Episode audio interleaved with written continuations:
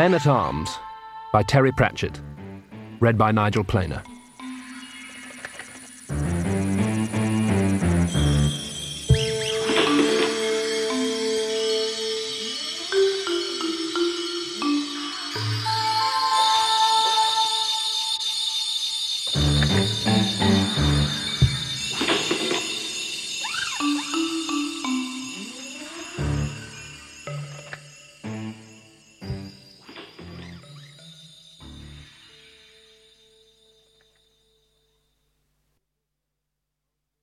Corporal Carrot, Ankh-Morpork City Guard Night Watch, sat down in his nightshirt, took up his pencil, sucked the end for a moment, and then wrote, Dearest Mum and Dad, Well, here is another fine turn up for the books, for I have been made corporal.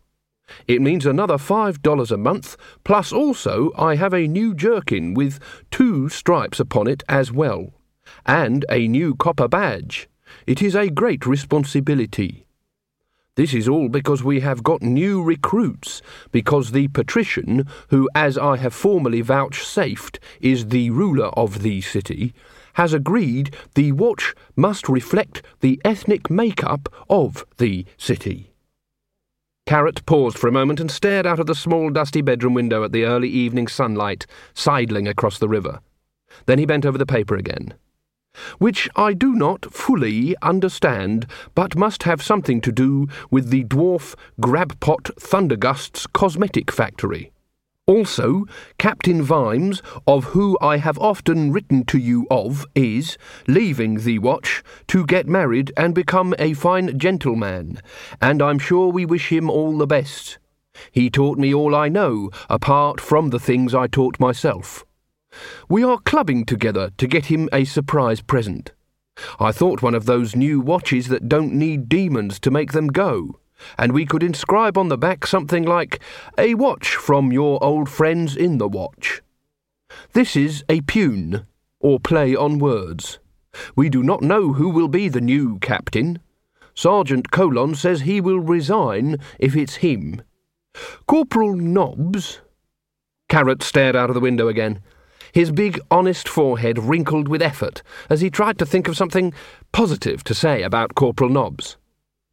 Is more suited in his current role, and I have not been in the watch long enough, so we shall just have to wait and see.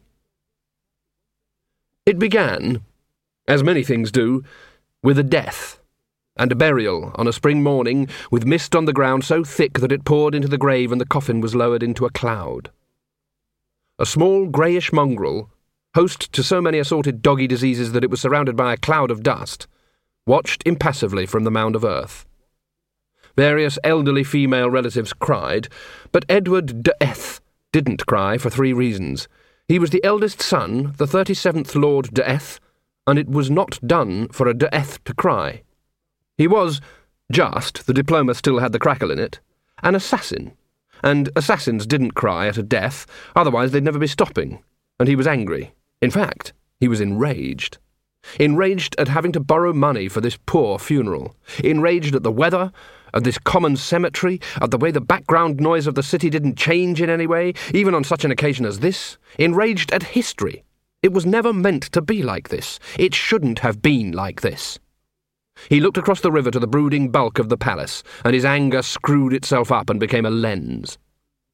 Edward had been sent to the Assassins' Guild because they had the best school for those whose social rank is rather higher than their intelligence.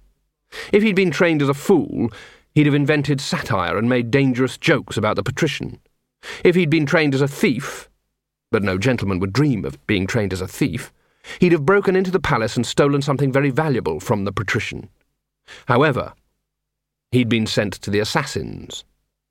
That afternoon, he sold what remained of the De Eth estates and enrolled again at the Guild School for the postgraduate course. He got full marks, the first person in the history of the Guild ever to do so. His seniors described him as a man to watch, and because there was something about him that made even assassins uneasy, preferably from a long way away. In the cemetery, the solitary gravedigger filled in the hole that was the last resting place of d'Eath Senior. He became aware of what seemed to be thoughts in his head. They went something like this Any chance of a bone? No, no, sorry, bad taste there. Forget I mentioned it. You've got beef sandwiches in your what's name lunchbox thingy, though. Why not give one to the nice little doggy over there? The man leaned on his shovel and looked around. The grey mongrel was watching him intently. It said, Whoa. It took Edward d'Eath five months to find what he was looking for. The search was hampered by the fact that he did not know what he was looking for, only that he'd know when he found it. Edward was a great believer in destiny. Such people often are. The Guild Library was one of the largest in the city. In certain specialised areas, it was the largest. These areas mainly had to do with the regrettable brevity of human life and the means of bringing it about. Edward spent a lot of time there, often at the top of a ladder, often surrounded by dust. He read every known work on armaments. He didn't know what he was looking for, and he found it in a note in the margin of an otherwise very dull and inaccurate treatise on the ballistics of crossbows. He copied it out carefully. Edward spent a lot of time among history books as well. The Assassin's Guild was an association of gentlemen of breeding, and people like that regard the whole of recorded history as a kind of stock book. There were a great many books in the Guild library, and a whole portrait gallery of kings and queens, often with discreet plaques under them, modestly recording the name of the person who'd killed them. This was the Assassin's Portrait Gallery, after all. And Edward d'Eath came to know their aristocratic faces better than he did his own. He spent his lunch hours there, it was said later that he came under bad influences at this stage, but the secret of the history of Edward d'Eath was that he came under no outside influences at all, unless you count all those dead kings. He just came under the influence of himself. That's where people get it wrong. Individuals aren't naturally paid up members of the human race, except biologically. They need to be bounced around by the Brownian motion of society, which is a mechanism by which human beings constantly remind one another that they are, well, human beings. He was also spiralling inwards, as tends to happen in cases like this. He'd had no plan. He'd just retreated, as people do when they feel under attack, to a more defensible position, i.e., the past. And then something happened which had the same effect on Edward as finding a plesiosaur in his goldfish pond would on a student of ancient reptiles. He'd stepped out, blinking in the sunlight one hot afternoon, after a day spent in the company of departed glory, and had seen the face of the past strolling by, nodding amiably to people. He hadn't been able to control himself. He'd said, Hey, you! Uh, who are you? The past had said, Corporal Carrot, sir, night watch. Mr. d'Eath, isn't it? Can I help you? What? Uh, no, no. Uh, be about your business. The past nodded and smiled at him and strolled on into the future. Carrot stopped staring at the wall. I have expended three dollars on an iconograph box, which is a thing with a brown eye inside that paints pictures of things. This is all the rage these days. Please find enclosed pictures of my room and my friends in the watch. Nobby is the one making the humorous gesture, but he is a rough diamond and a good soul deep down. He stopped again. Carrot wrote home at least once a week. Dwarfs generally did. Carrot was two metres tall, but he'd been brought up as a dwarf, and then further up as a human. Literary endeavour did not come easily to him, but he persevered. The weather, he wrote, very slowly and carefully, continues very hot. Edward could not believe it. He checked the records. He double checked. He asked questions, and because they were innocent enough questions, people gave him answers. And finally, he took a holiday in the Ramtops, where careful questioning led him to the dwarf mines around Copperhead, and thence to an otherwise unremarkable glade in a beech wood, where, sure enough, a few minutes of patient digging unearthed traces of charcoal. He spent the whole day there. When he'd finished, carefully replacing the leaf mould as the sun went down, he was quite certain Ankh Morpork had a king again. And this was right. And it was fate that had let Edward recognise this just when he'd got his plan. and it was right that it was fate, and the city would be saved from its ignoble present by its glorious past. He had the means, and he had the end, and so on. Edward's thoughts often ran like this. He could think in italics. Such people need watching, preferably from a safe distance. I was interested in your letter where you said people have been coming and asking about me. This is amazing. I have been here hardly five minutes, and already I am famous. I was very pleased to hear about the opening of number seven shaft. I don't mind telling you that although I am very happy here, I miss the good times back home. Sometimes on my day off I go and sit in the cellar and hit my head with an axe handle. But it is not the same.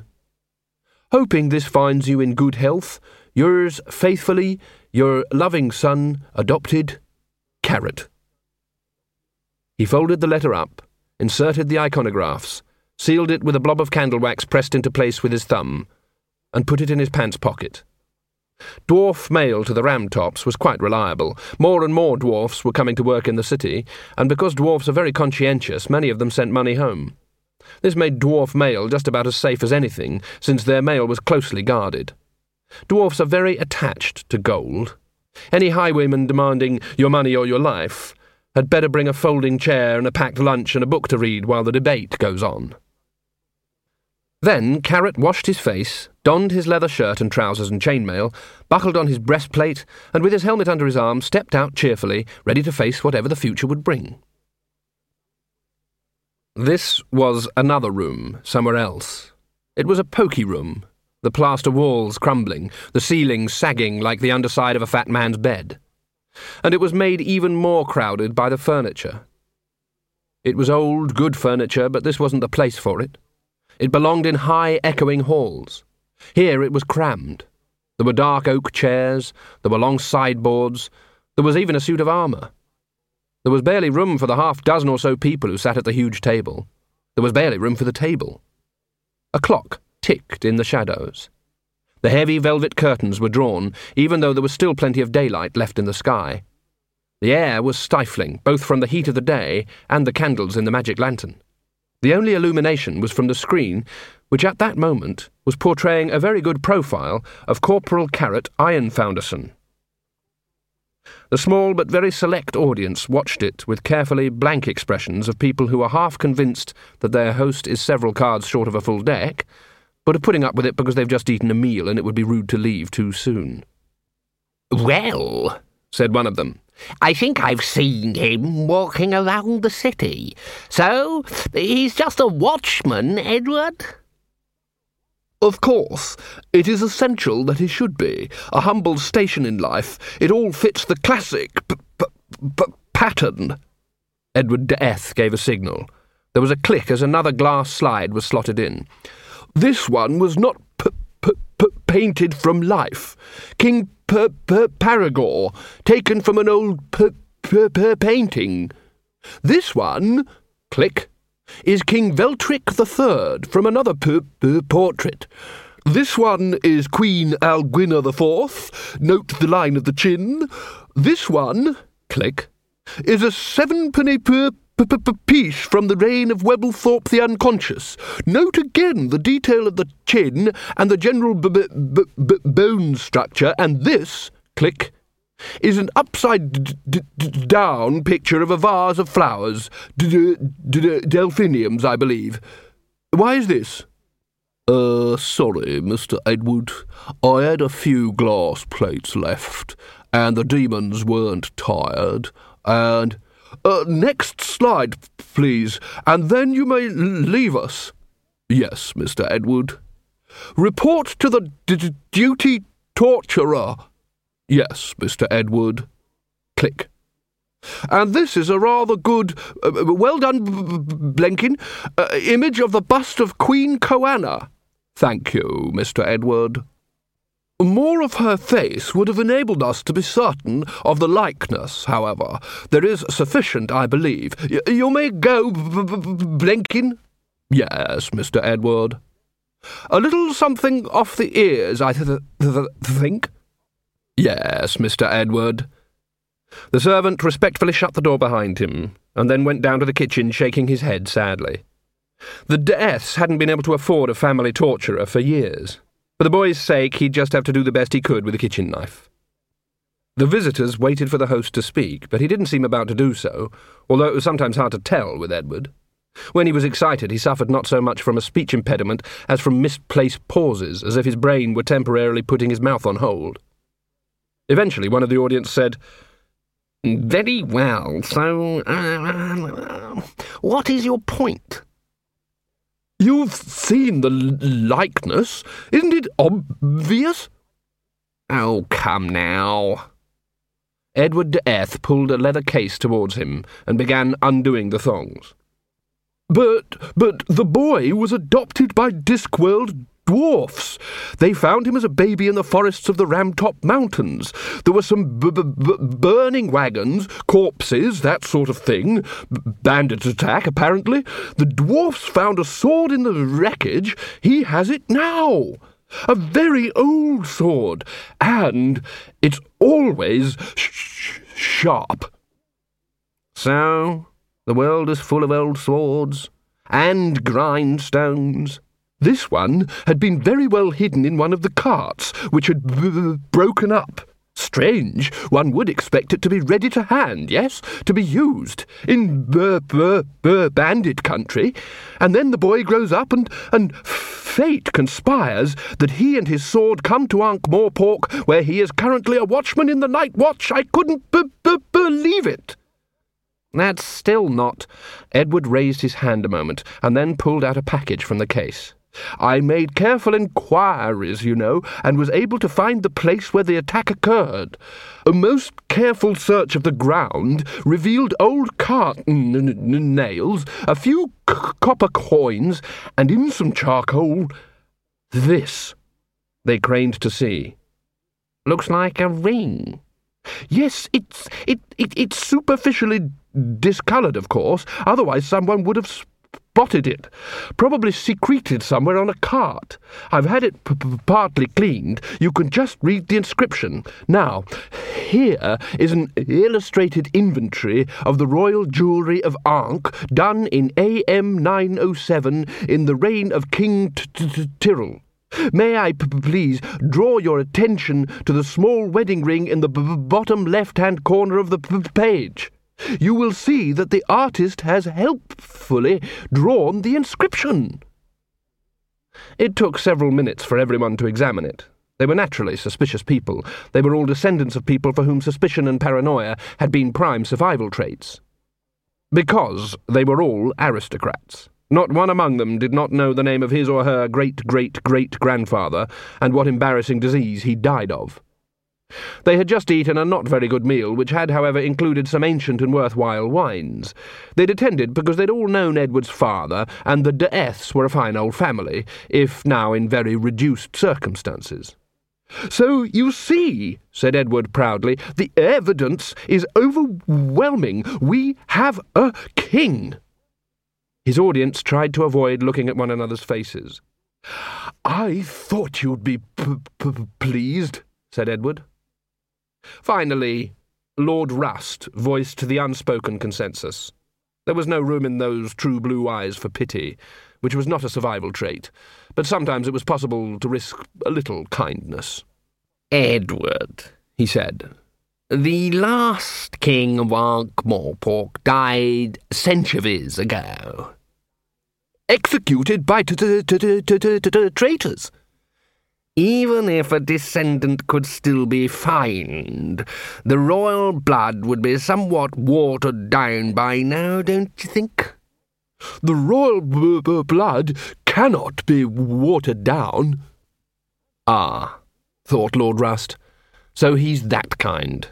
Young Edward thinks the touch of a king can cure scrofula as if royalty was the equivalent of a sulphur ointment. Young Edward thinks that there is no lake of blood too big to wade through to put a rightful king on a throne, no deed too base in defence of a crown. A romantic, in fact. Lord Rust was not a romantic.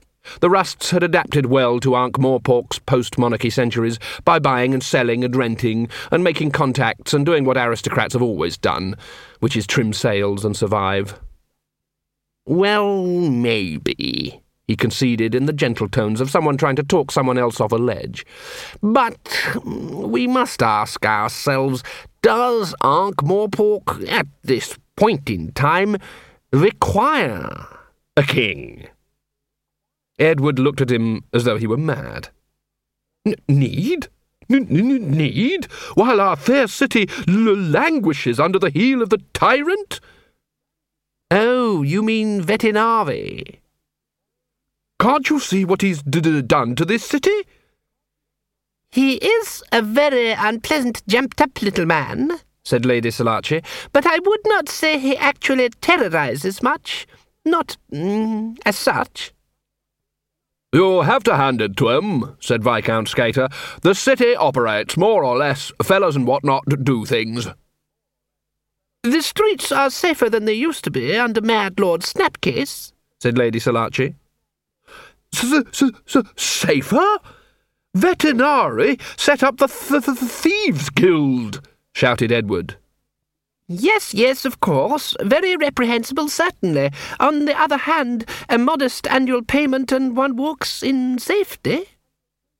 He always says, said Lord Rust, that if you're going to have a crime, it might as well be organised crime. Seems to me, said Viscount Skater, that all the guild chappies put up with him because anyone else would be worse, yes? We've certainly had some uh, difficult ones. Anyone remember homicidal Lord Winder? Deranged Lord Harmony, said Lord Monflathers. Laughing Lord Scapula, said Lady Selachii. A man with a very pointed sense of humour. Mind you, Vetinari, there's something not entirely... Lord Rust began.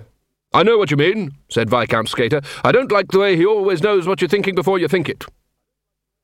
Everyone knows the assassins have set his fee at a million dollars, said Lady Selachii. That's how much it would cost to have him killed.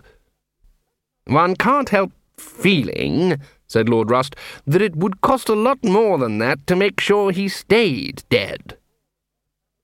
Ye gods! What happened to pride? What happened to honour? They perceptibly jumped as the last Lord d'Eath thrust himself out of his chair. Will you listen to yourselves? P please, look at you. What man among you has not seen his family name degraded since the days of the kings? Can't you remember the men your forefathers were? He strode rapidly around the table so that they had to turn to watch him. He pointed an angry finger. You, Lord Rust, your ancestor was created a baron after single-handedly killing 37 Clatchians while armed with nothing more than a pin. Isn't that so? Yes, but... You, sir, Lord Monflathers, the first Duke led six hundred men to a glorious and epic defeat at the b b b Battle of Quirm. Does that mean nothing? And you, Lord Venturi, and you, Sir George, sitting in Ankh in your old houses with your old names and your old money, while g- g- guilds, guilds, ragtags of tradesmen and merchants, guilds, I say, have a voice in the r- r- r- running of the city. He reached a bookshelf in two strides and threw a huge leather-bound book on the table, where it upset Lord Rust's glass. Twurp's per per, per, per, per peerage, he shouted. We all have pages in there. We own it. But this man has you mesmerized. I assure you he is flesh and blood, a mere mortal. No one dares remove him because they th th th think it would make things a little bit worse for themselves. Ye gods! His audience looked glum. It was all true, of course, if you put it that way. And it didn't sound any better coming from a wild-eyed, pompous young man. Yes, yes, the good old days. Towering spires and pennants and chivalry and all that, said Viscount Skater. Ladies in pointy hats, chappies in armour, bashing one another and what not. But you know, we have to move with the times. It was a g g golden age, said Edward. My God, thought Lord Rust, he actually does believe it. You see, dear boy, said Lady Selachii, a few chance likenesses and a piece of jewellery, that doesn't really add up to much, does it? My nurse told me, said Viscount Skater, that a true king could pull a sword from a stone. Ah, yes, and cure dandruff, said Lord Rust. That's just a legend, that's not real. Anyway, I've always been a bit puzzled about that story. What's so hard about pulling a sword out of a stone? The real work's already been done. You ought to make yourself useful and find the man who put the sword in the stone in the first place. Eh? There was a sort of relieved laughter. That's what Edward remembered. It all ended up in laughter. Not exactly at him, but he was the type of person who always takes laughter personally. Ten minutes later, Edward d'Eath was alone. They're being so nice about it, moving with the times. He'd expected more than that of them, a lot more. He'd dared to hope that they might be inspired by his lead. He'd pictured himself at the head of an army. Blenkin came in at a respectful shuffle. I saw 'em all off, Mr. Edward, he said. Thank you, uh, Blenkin. You may clear the table. Yes, Mr. Edward.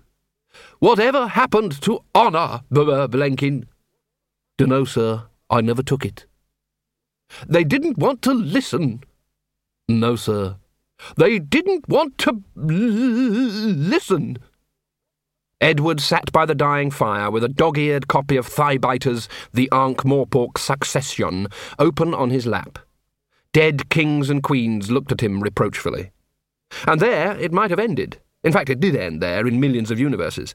Edward d'Eath grew older, and obsession turned to a sort of bookish insanity of the gloves with the fingers cut out and the carpet slippers variety, and became an expert on royalty, although no one ever knew this because he seldom left his rooms.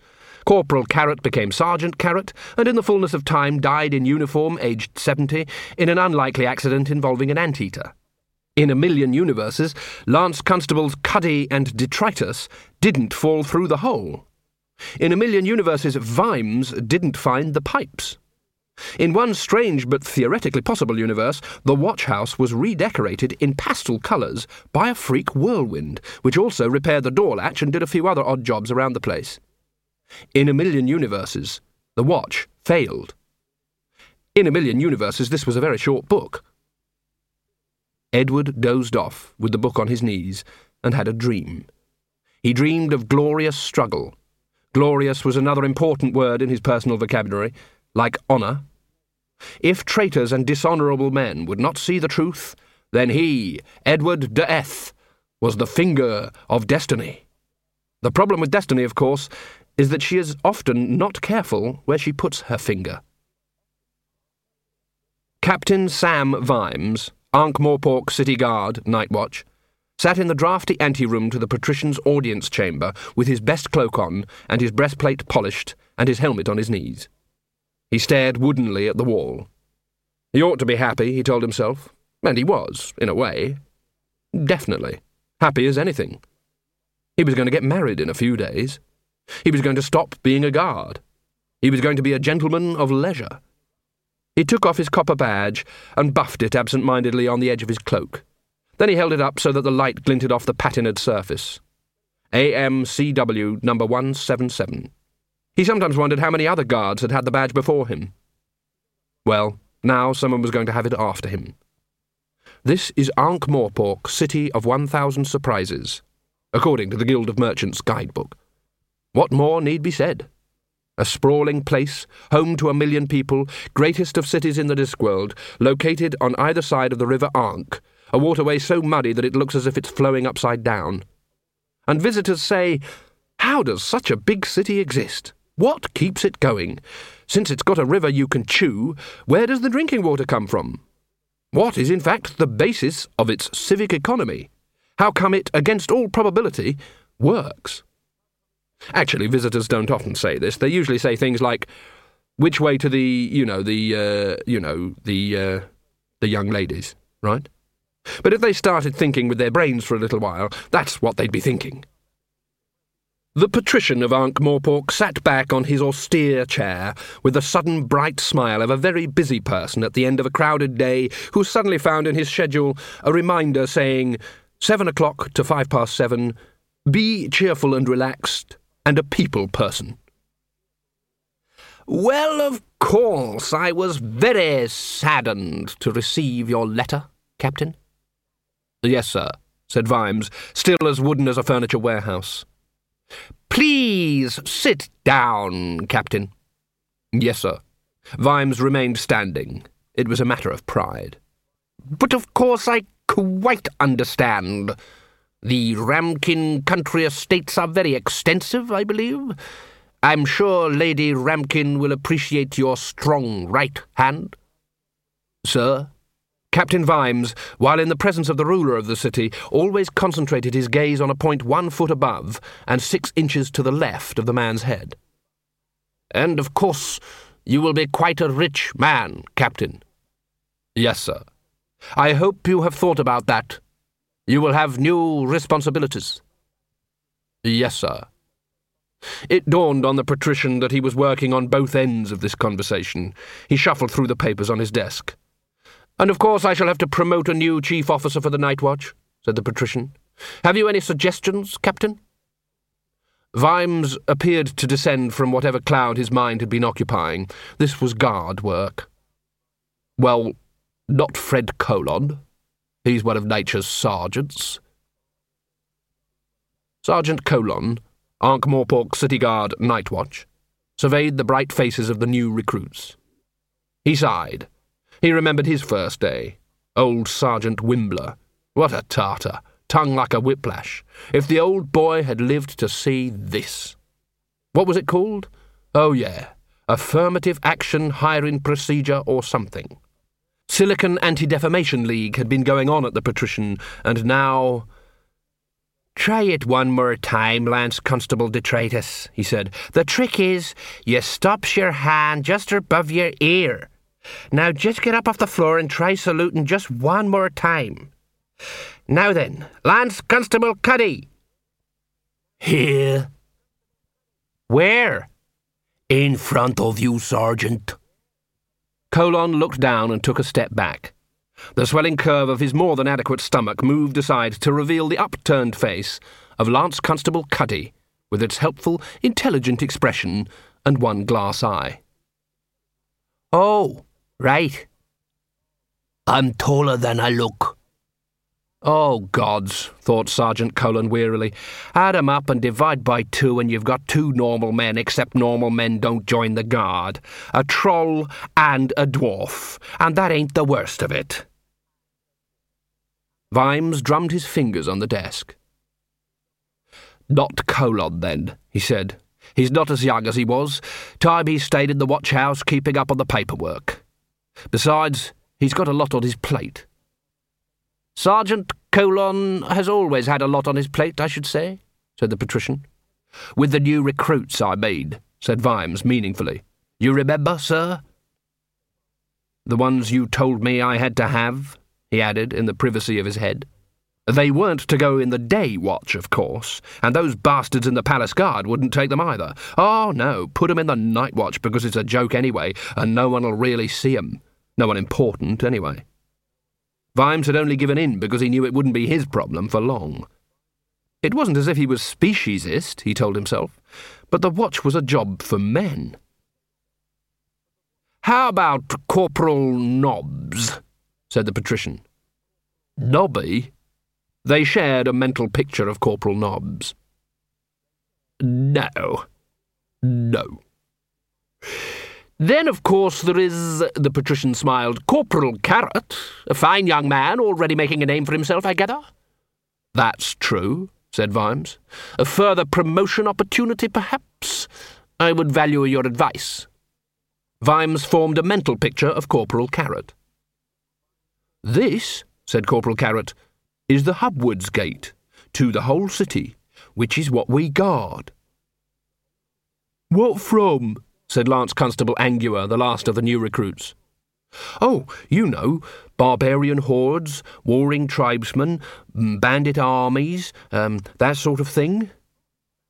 What, just us? Us? Oh, no, Carrot laughed. That'd be silly, wouldn't it?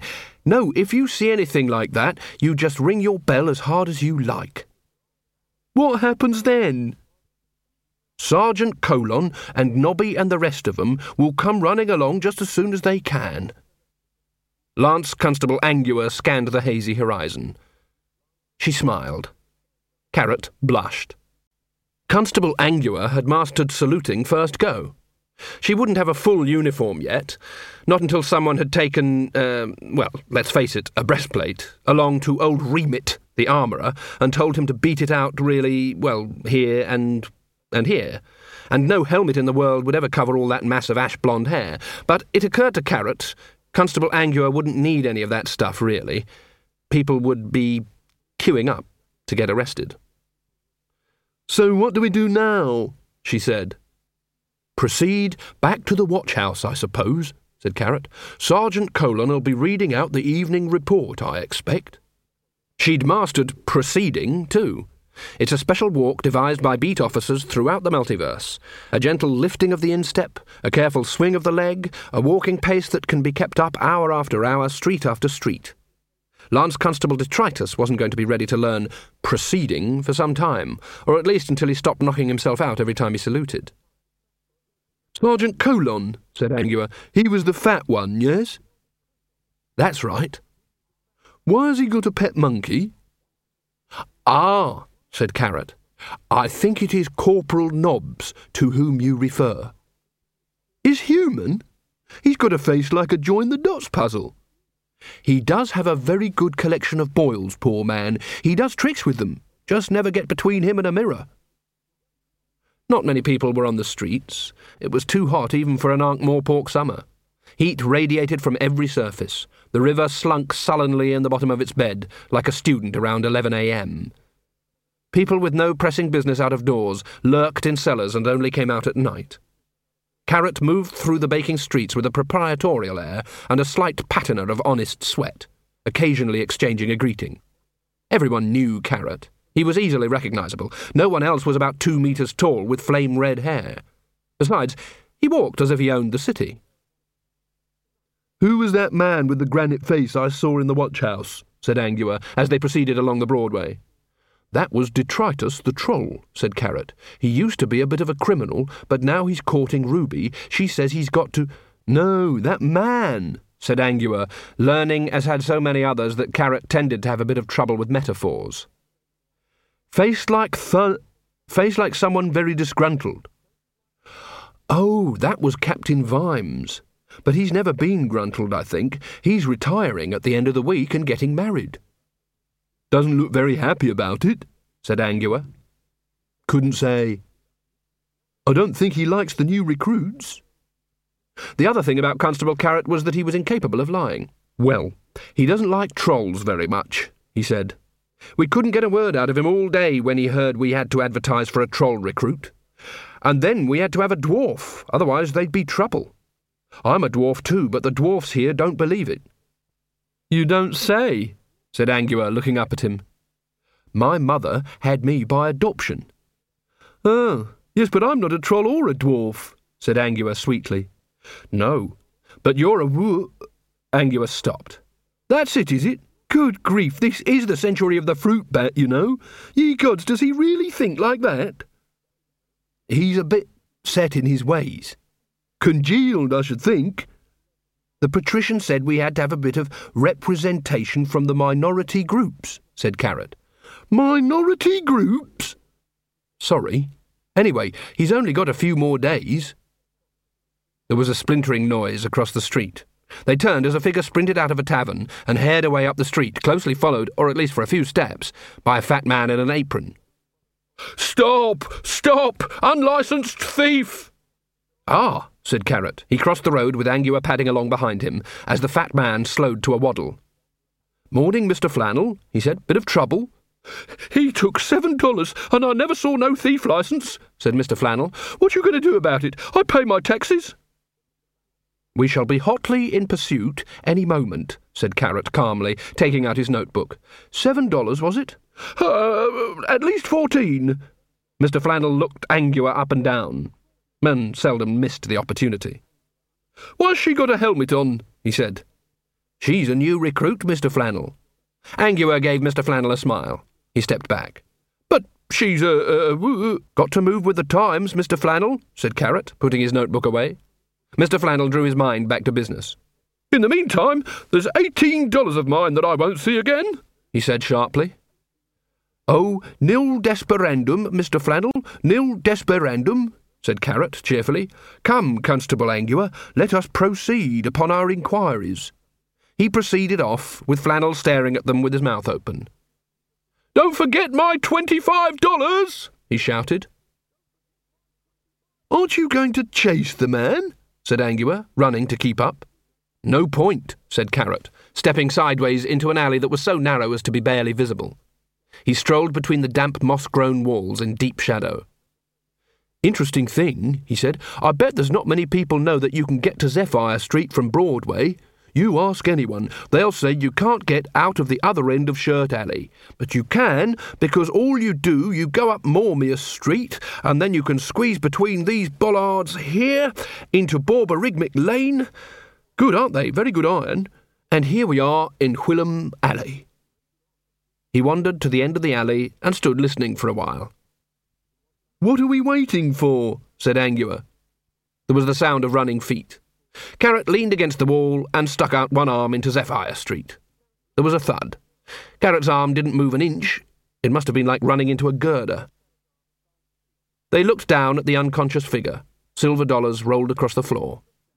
Oh dear, oh dear, oh dear, said Carrot. Poor old Here'n'Now. He promised me he was going to give it up too. Oh well. He picked up a leg. How much money? he said. Looks like three dollars, said Angua. Well done, the exact amount. No, the shopkeeper said, Come on, back to the watch house. Come on here and now, it's your lucky day. Is it his lucky day? said Angua. He was caught, wasn't he? Yes, by us. Thieves' Guild didn't get him first. They aren't so kind as us. Here and now's head bounced from cobblestone to cobblestone. Pinching three dollars and then trotting straight home, sighed Carrot. That's here and now, worst thief in the world. But you said Thieves' Guild. When you've been here a while, you'll understand how it all works, said Carrot. Here and now's head banged on the curb. Eventually, Carrot added, but it all does work. You'd be amazed. It all works. I wish it didn't, but it does. While Here and Now was being mildly concussed on the way to the safety of the Watch's jail, a clown was being killed. He was ambling along an alley with the assurance of one who was fully paid up this year with the Thieves' Guild when a hooded figure stepped out in front of him. Beano? Oh, hello. It's uh, Edward, right? The figure hesitated. I was just going back to the guild, said Beano. The hooded figure nodded. Uh, are you okay? said Beano. I'm sorry about the, the, the, this, it said, but it is for the good of the city. It is nothing per per per personal. He stepped behind the clown. Beano felt a crunch, and then his own personal internal universe switched off. Then he sat up. Ow, he said. That hurt? But it didn't. Edward d'Eath was looking down at him with a horrified expression. Oh, Oh, I didn't mean to hit you th that hard. I only wanted you out of the way. Why'd you have to hit me at all? And then the feeling stole over Beano that Edward wasn't exactly looking at him, and certainly wasn't talking to him. He glanced at the ground and experienced that peculiar sensation known only to the recently dead horror at what you see lying in front of you, followed by the nagging question So who's doing the looking? Knock, knock. He looked up. Who's there? Death. Death who? There was a chill in the air. Beano waited. Edward was frantically patting his face. Well, what until recently had been his face. I wonder, can we start again? I don't seem to have the hang of this. Sorry? said Beano. I'm so, so, so, so sorry, moaned Edward. I meant it for the b- b- b- best. Beano watched his murderer drag his. the body away. Nothing personal, he says, he said. I'm glad it wasn't anything personal. I should hate to think I've just been killed because it was personal. It's just that it has been suggested that I should be more of a people person. I mean, why? I thought we were getting on really well. It's very hard to make friends in my job. In your job, too, I suppose. Break it to them gently, as it were. One minute walking along, the next minute dead. Why? Think of it more as being dimensionally disadvantaged. The shade of Beano the clown turned to death. What are you talking about? You're dead. Yes, I know. Beano relaxed and stopped wondering too much about the events in an increasingly irrelevant world. Death found that people often did after the initial confusion. After all, the worst had already happened, at least with any luck. If you would care to follow me. Mm, will there be custard pies, uh, red nosies, juggling? Are there likely to be baggy trousers? No. Beano had spent almost all his short life as a clown. He smiled grimly under his makeup. I like it.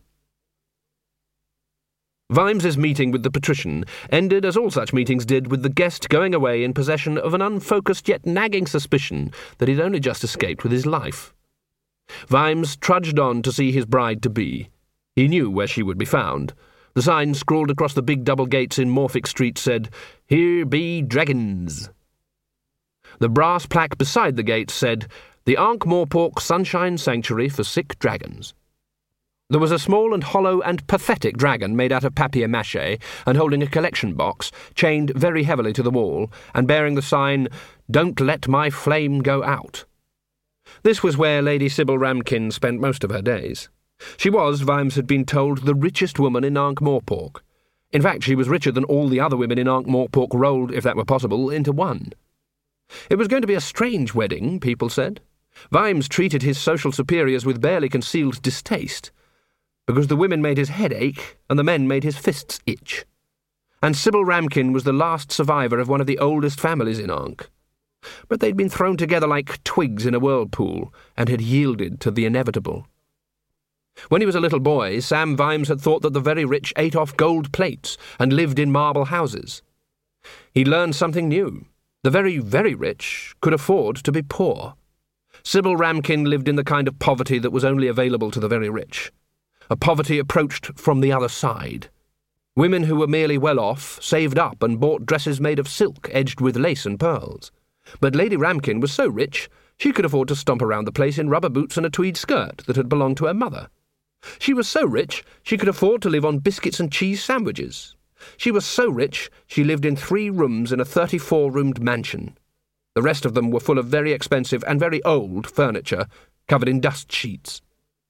The reason that the rich were so rich, Vimes reasoned, was because they managed to spend less money. Take Boots, for example. He earned $38 a month plus allowances. A really good pair of leather boots cost $50. But an affordable pair of boots, which were sort of okay for a season or two and then leaked like hell when the cardboard gave out, cost about $10. Those were the kind of boots Vimes always bought, and wore until the soles were so thin that he could tell where he was in Ankh Morpork on a foggy night by the feel of the coppels. But the thing was that good boots lasted for years and years. A man who could afford $50 had a pair of boots that'd still be keeping his feet dry in ten years' time. While a poor man, who could only afford cheap boots, would have spent a $100 on boots in the same time and would still have wet feet. This was Captain Samuel Vimes's boots theory of socio-economic unfairness. The point was that Sybil Ramkin hardly ever had to buy anything. The mansion was full of this big, solid furniture bought by her ancestors. It never wore out. She had whole boxes full of jewellery which just seemed to have accumulated over the centuries. Vimes had seen a wine cellar that a regiment of speleologists could get so happily drunk in that they wouldn't mind that they'd got lost without a trace.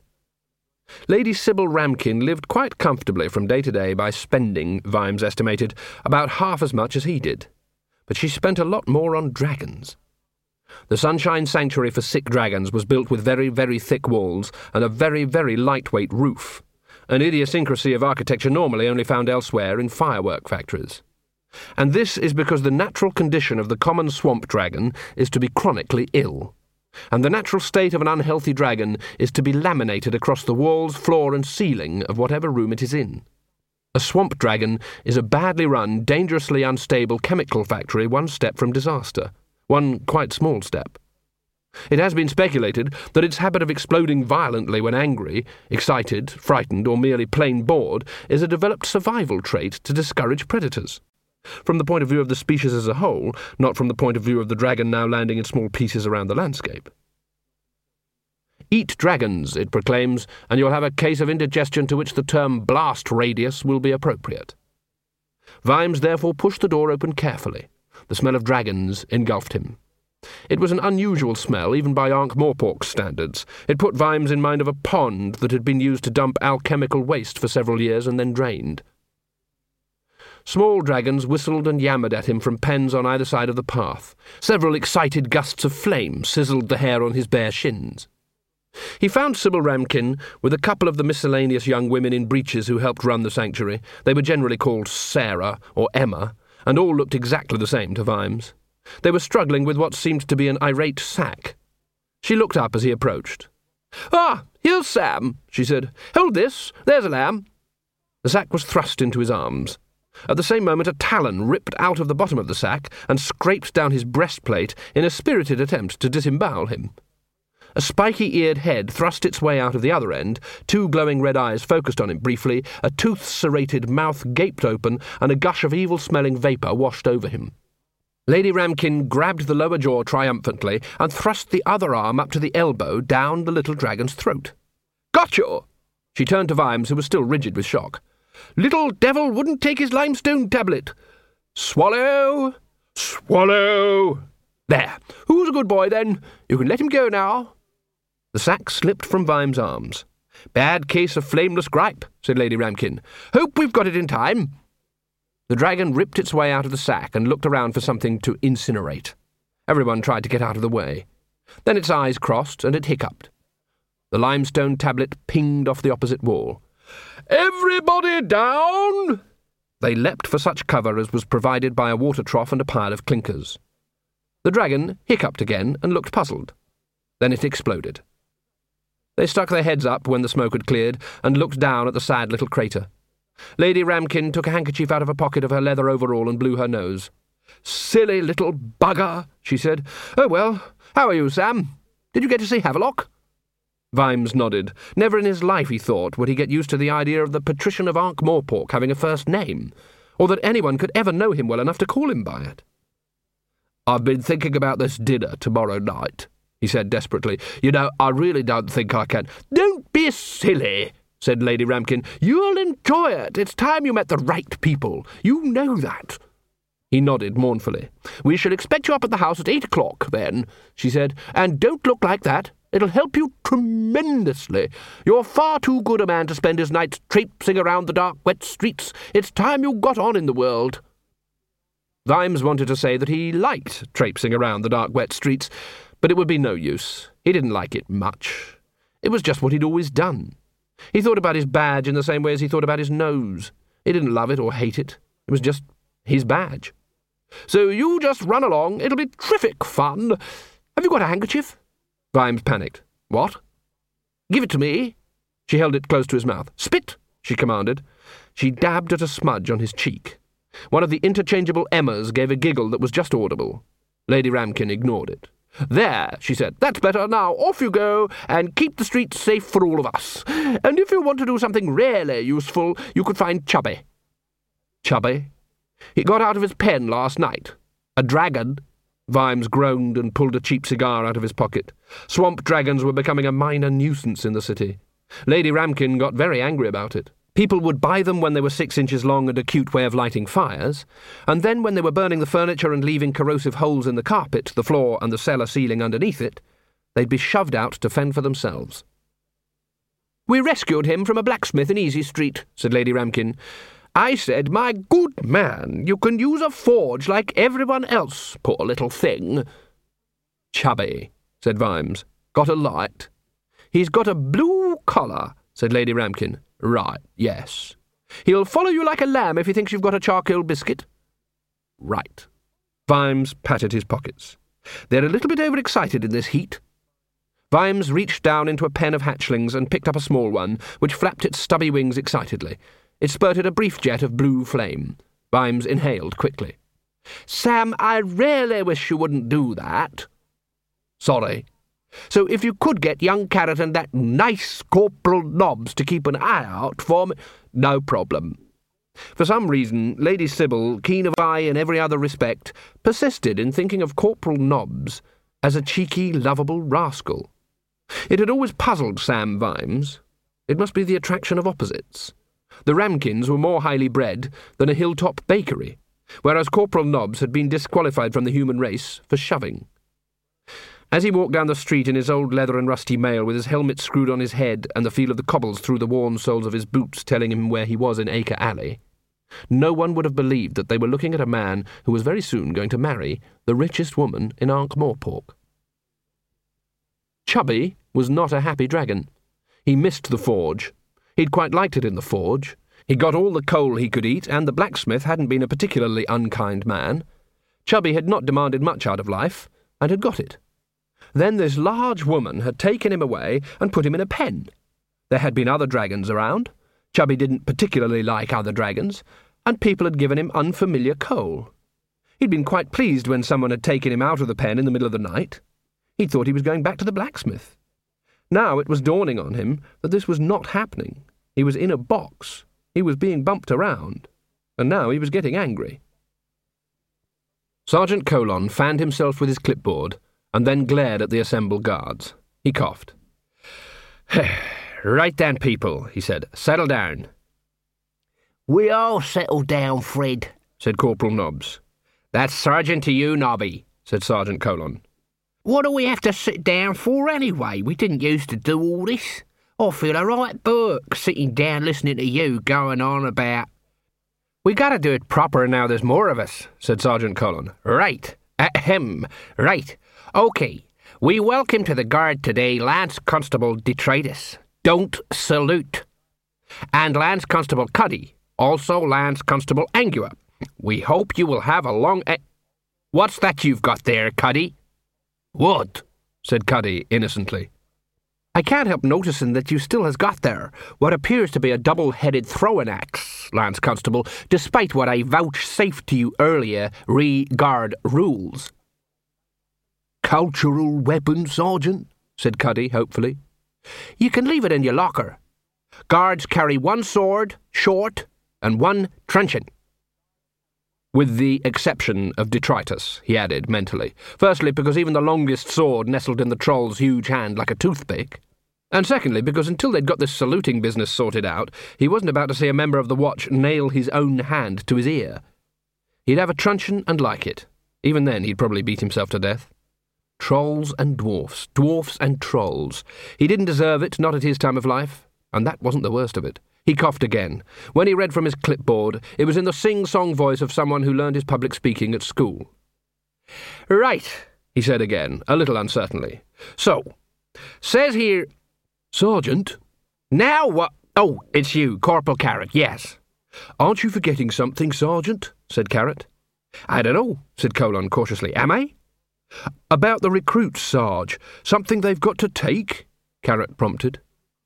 Sergeant Colon rubbed his nose.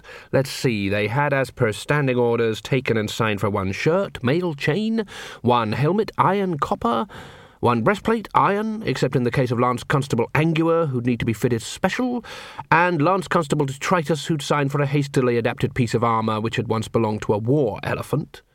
One truncheon, oak, one emergency pike or halberd, one crossbow, one hourglass, one short sword, except for Lance Constable Detritus, and one badge, Office of Night Watchman's Copper. I think they've got the lot, Carrot, he said. All signed for. Even Detritus has got someone to make an X for him. They've got to take the oath, Sarge. Oh, uh, have they? Yes, Sarge, it's the law. Sergeant Colon looked embarrassed. It probably was the law at that. Carrot was much better at this sort of thing. He knew the laws of Ankh-Morpork by heart. He was the only person who did. All Colon knew was that he'd never taken an oath when he joined, and as for Nobby, the best he'd ever get to an oath was something like, Bugger this for a game of soldiers. All right, then, he said. You've all uh, got to take the oath, uh, and uh, Corporal Carrot'll show you how. Did you take the oath uh, when you joined us, Carrot? Oh, yes, Sarge. Only no one asked me, so I gave it to myself, quiet like. Oh, right. Uh, carry on then. Carrot stood up and removed his helmet. He smoothed down his hair, then he raised his right hand. Raise your right hands too, he said. Uh, that's the one nearest Lance Constable Angua, Lance Constable Detritus. And repeat after me. He closed his eyes, and his lips moved for a moment as though he was reading something off the inside of his skull. I, comma, square bracket, recruit's name, square bracket, comma. He nodded at them. You say it. They chorused a reply. Angua tried not to laugh. Do solemnly swear by square bracket recruit's deity of choice square bracket. Angua couldn't trust herself to look at Carrot's face. To uphold the laws and ordinances of the city of Ankh-Morpork, serve the public, trust, comma, and defend the subjects of his stroke her bracket delete whichever is inappropriate bracket majesty bracket name of reigning monarch bracket. Angua tried to look at a point behind Carrot's ear. On top of everything else, Detritus's patient monotone was already several dozen words behind everyone else. Without fear, comma, favour, comma, or thought of personal safety, semicolon, to pursue evildoers and protect the innocent, comma, laying down my life, if necessary, in the cause of said duty, comma, so help me bracket, aforesaid deity, bracket, full stop, gods. Save the king, stroke, queen, bracket, delete whichever is inappropriate, bracket, full stop. Angua subsided gratefully, and then did see Carrot's face. There were unmistakable tears trickling down his cheek. Uh, right. That's it then. Thank you, said Sergeant Colon after a while. Protect the innocent, comma. In your own time, Lance Constable Detritus. The sergeant cleared his throat and consulted the clipboard again. Now, Grabber Hoskins has been let out of jail again, so be on the lookout. You know what he's like when he's had his celebratory drink, and bloody Coalface the Troll beat up four men last night. In the cause of said duty, comma. Where's Captain Vimes? demanded Nobby. He should be doing this. Captain Vimes has, uh, has uh, sorting things out, said Sergeant Colon. It's not easy learning civilianing, right? He glanced at his clipboard again and back to the guardsman. Men. his lips moved as he counted. There, sitting between Nobby and Constable Cuddy, was a very small, raggedy man whose beard and hair were so overgrown and matted together that he looked like a ferret peering out of a bush. Me bracket aforesaid deity bracket full stop. Oh no, he said. What are you doing here, Here'n'Now? Thank you, detritus. Don't salute. You can sit down now. Mr. Carrot brings me in, said Here'n'Now. Protective custody, Sarge, said Carrot. Again? Colon unhooked the cell keys from their nail over the desk and tossed them to the thief. All right, cell three. Take the keys in with you. We'll horror if we need 'em back. You're a tough, Mr. Colon, said Here'n'Now, wandering down the steps to the cells. Colon shook his head. Worst thief in the world, he said. He doesn't look that good, said Angua. No, I mean the worst, said Colon, as in not good at it. Remember when he was going to go all the way up to Dunmanifestin to steal the secret of fire from the gods? said Nobby.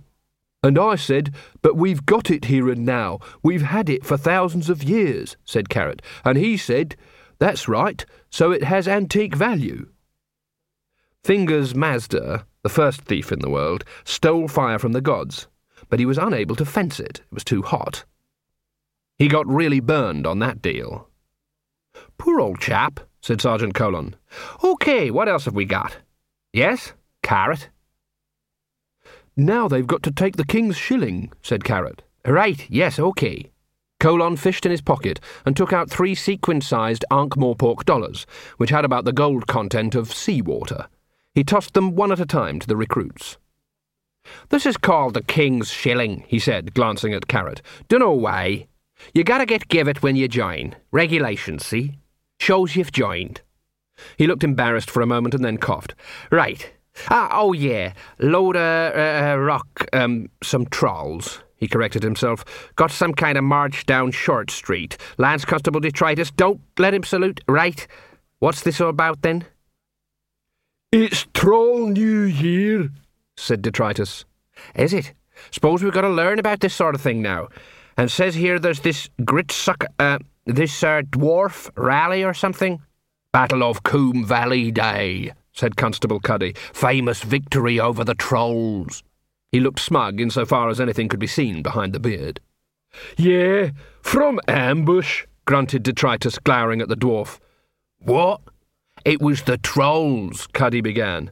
Shut up, said Colon. Look, it says here.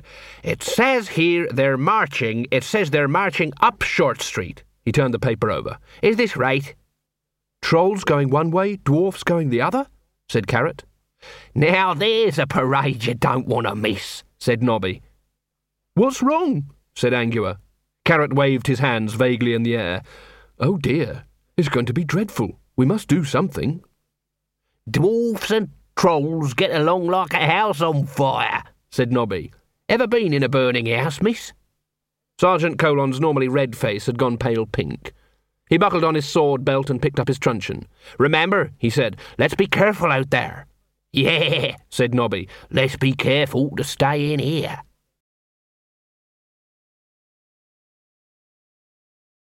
End of CD 1